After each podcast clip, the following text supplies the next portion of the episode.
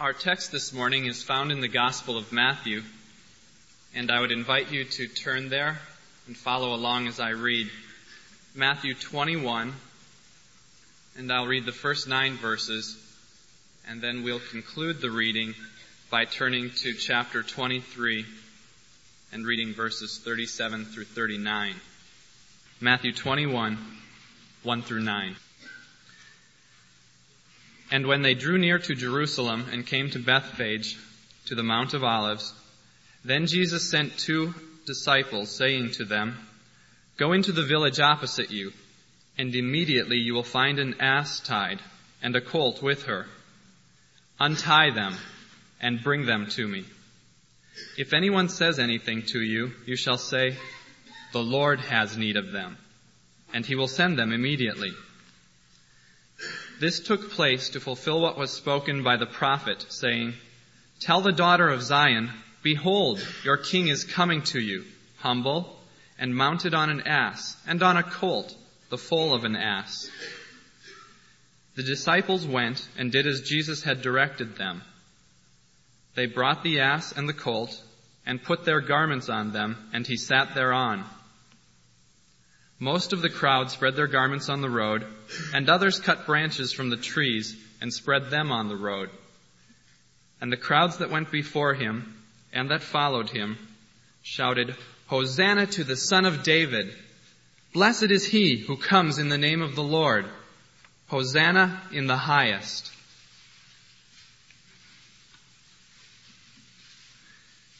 And Jesus said,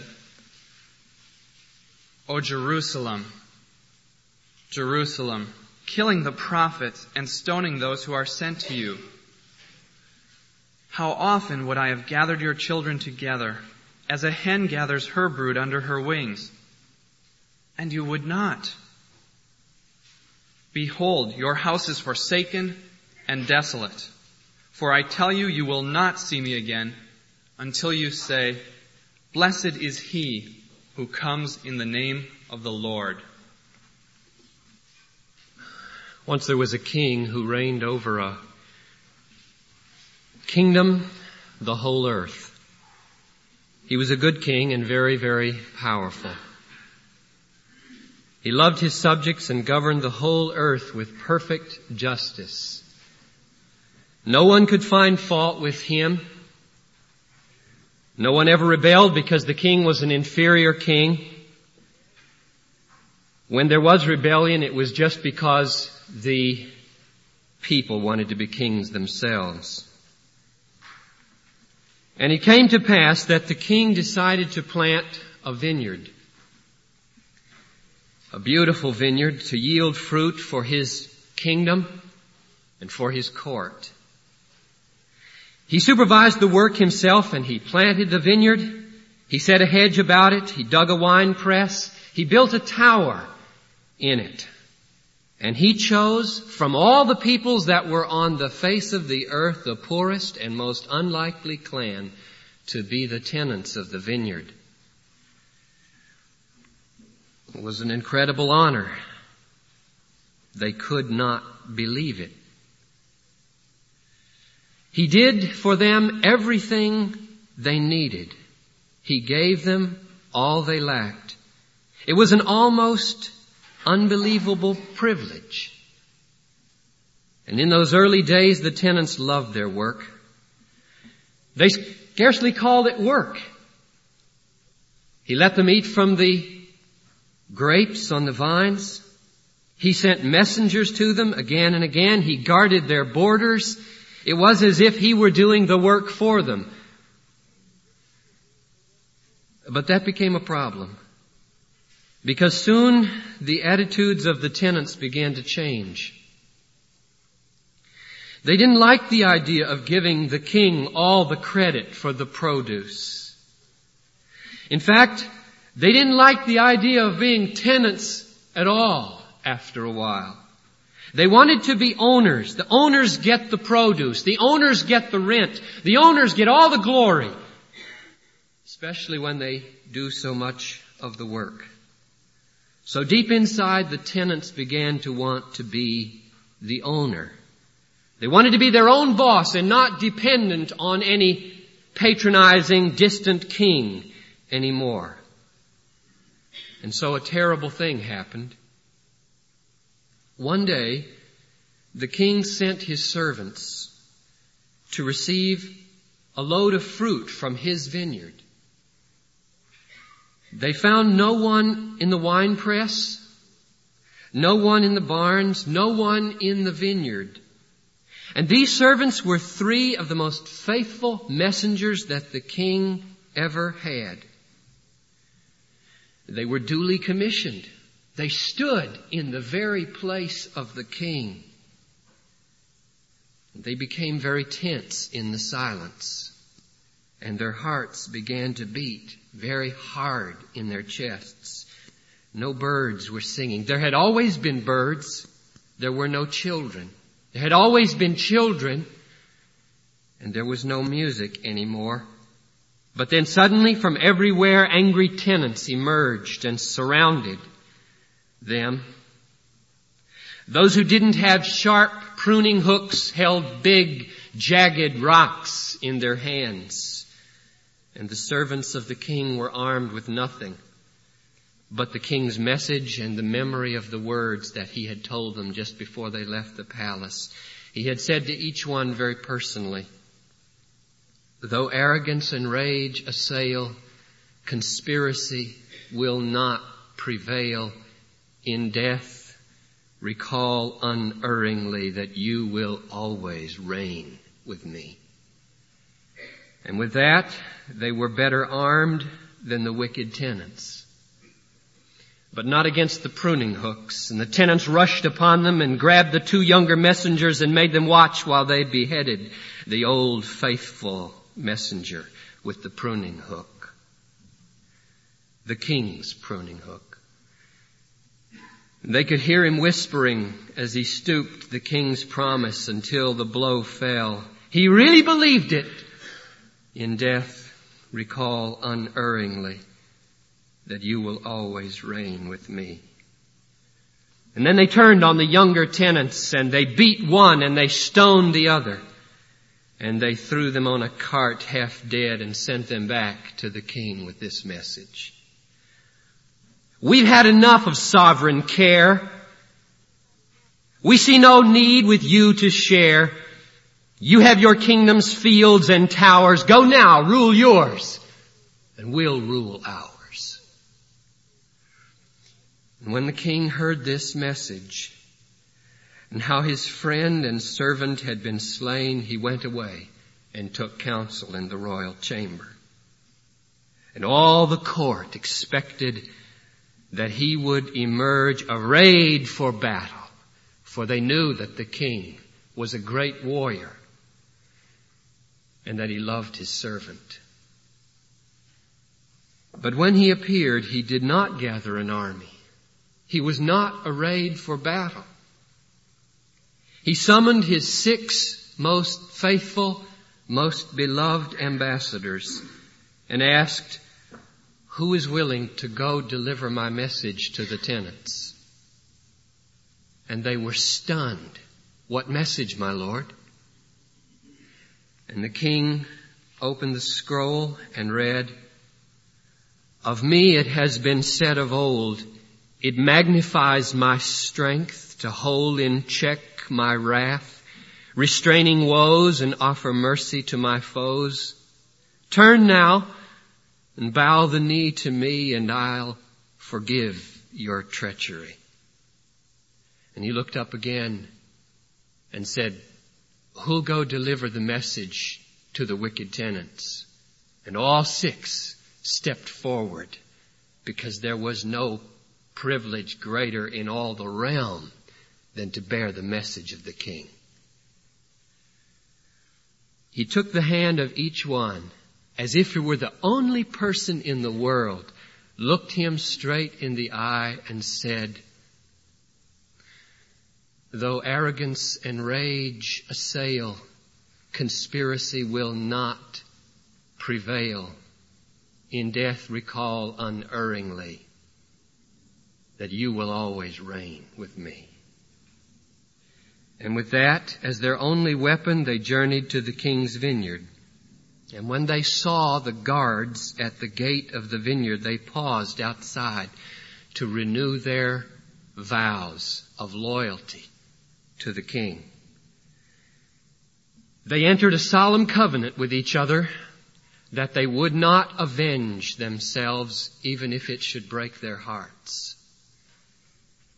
And as soon as they entered the gate, they were captured and bound and taken before the leaders. The king's message was read as he had written it. And the tenants were inflamed with rage. Three of the ambassadors they killed. Two they stoned almost to death. One they flogged until he passed out. They loaded the three dying ambassadors on a cart threw the three mutilated bodies beside them and sent the cart back to the king with this message. If we should ever want a king, if we should ever want to bring our homage to a royal seat, know this, we'll stand upon our feet and ask no mercy, bend no knee. We'll build our own if need should be. And when the good king read this message, and saw the bodies of his beloved ambassadors, he paused only an instant, and then he went to the chamber of his son, spoke a word, and the two left for the hills and stayed in the hills a long time. Meanwhile, back at the palace, there was a great commotion, noise, planning. The mighty men were preparing for war. The blood of the martyr messengers was screaming for justice to be done. The desecration of the king's name was intolerable, an intolerable offense for those who loved the king and serve him day and night. The chariots were assembled, the armor was shined, the swords and the spears were sharpened, and thousands upon thousands of mighty men gathered from across the realm to do battle for the son and the king. And at the head of the camp, there stood a great white stallion. The largest, most beautiful horse in all the realm. And only one person could ride the stallion at the head of the king's forces, the son, the king's only son. Soon the king would come. The king and the son arrayed for battle, coming down out of the mountains strategy, the strategy of the hills would be unfolded. It would be an incomparable battle plan. The son upon his mighty stallion and a thousand, thousand warriors in his train. Early one morning, they were spotted coming down out of the hills, and a great silence fell across the armies. What they saw was utterly incomprehensible. The king was dressed in mourning garments, leading a donkey with a hemp rope, and on the donkey sat the son dressed in beggar's garments. They entered and passed through the camp, and as they passed, all the mighty men bowed to the ground in homage to the Son and to the King. What had happened in the hills? What strange plan had these two made? It had not been done in haste. They had been gone a long time. No one had been consulted. There are no counselors in the court of this king. It was a strategy straight from the depths of the king's love and wisdom, and the son had joyfully agreed. They passed through the armies without a word, and then stopped on the far side of the palace grounds, nearest to the territory of the vineyard. And the king embraced the son and spoke into his ear as they embraced. Though arrogance and rage assail, conspiracy will not prevail. In death, recall unerringly that you will always reign with me.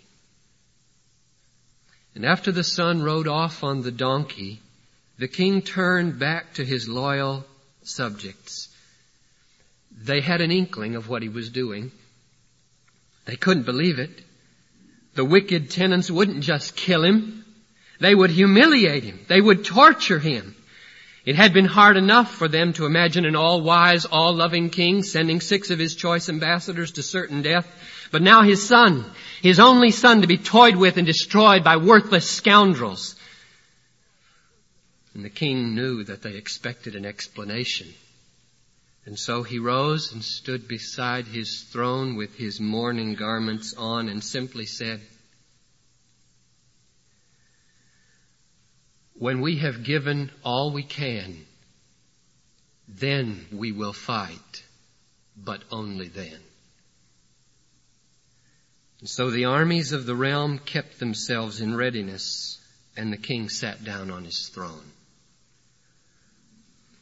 The word spread everywhere, fast. It ran ahead of the son before he arrived at the vineyard. He had never left the palace grounds before. He had never visited any other part of the realm, and the people could scarcely believe it. In fact, many did not believe it. The king does not ride on a donkey. The king rides on a great white stallion, like the ancient books teach us. The king does not dress in beggar's garments. He wears white and purple and blue. But the old loyal subjects of the king who knew him best recognized the king in the son. They knew that when they saw the son, they had seen the king. And they were fearful of what was about to happen. And the children, all the children loved him. Even as he entered the awful gate of the vineyard, no one could stop the children. They ran and leaped and cheered and threw branches in his path. It didn't make any difference to the children that he was dressed in beggar's clothes. Children haven't learned yet from their parents that you have to be rich in order to be happy. They had no trouble with childlike submission to the distant king. For them it was wonderful. The son is here. Long live the king. Long live the son of the king, they shouted. The wicked grown-up tenants watched from a distance. They could hardly believe that the king was so foolish. What a dummy. They said, this is the heir. Come, let us kill him that we may have his inheritance for ourselves. Be our own king. And as they plotted the death of the king's son, the children chanted over and over, as children will do, Great is the Son, great is the Son who comes in the name of the King. He is the one, He is the one, all homage to Him we bring. But finally the chanting ceased and the children went home. And the king's son was alone. And he looked out over the vineyards. The soil, it was so rich and moist. The vines were so thick and strong. The branches were heavy with luscious grapes. And he wept and he wept and he wept over the treason of the tenants and the desecration of the king's name. And when he lifted his head, he was surrounded by armed men.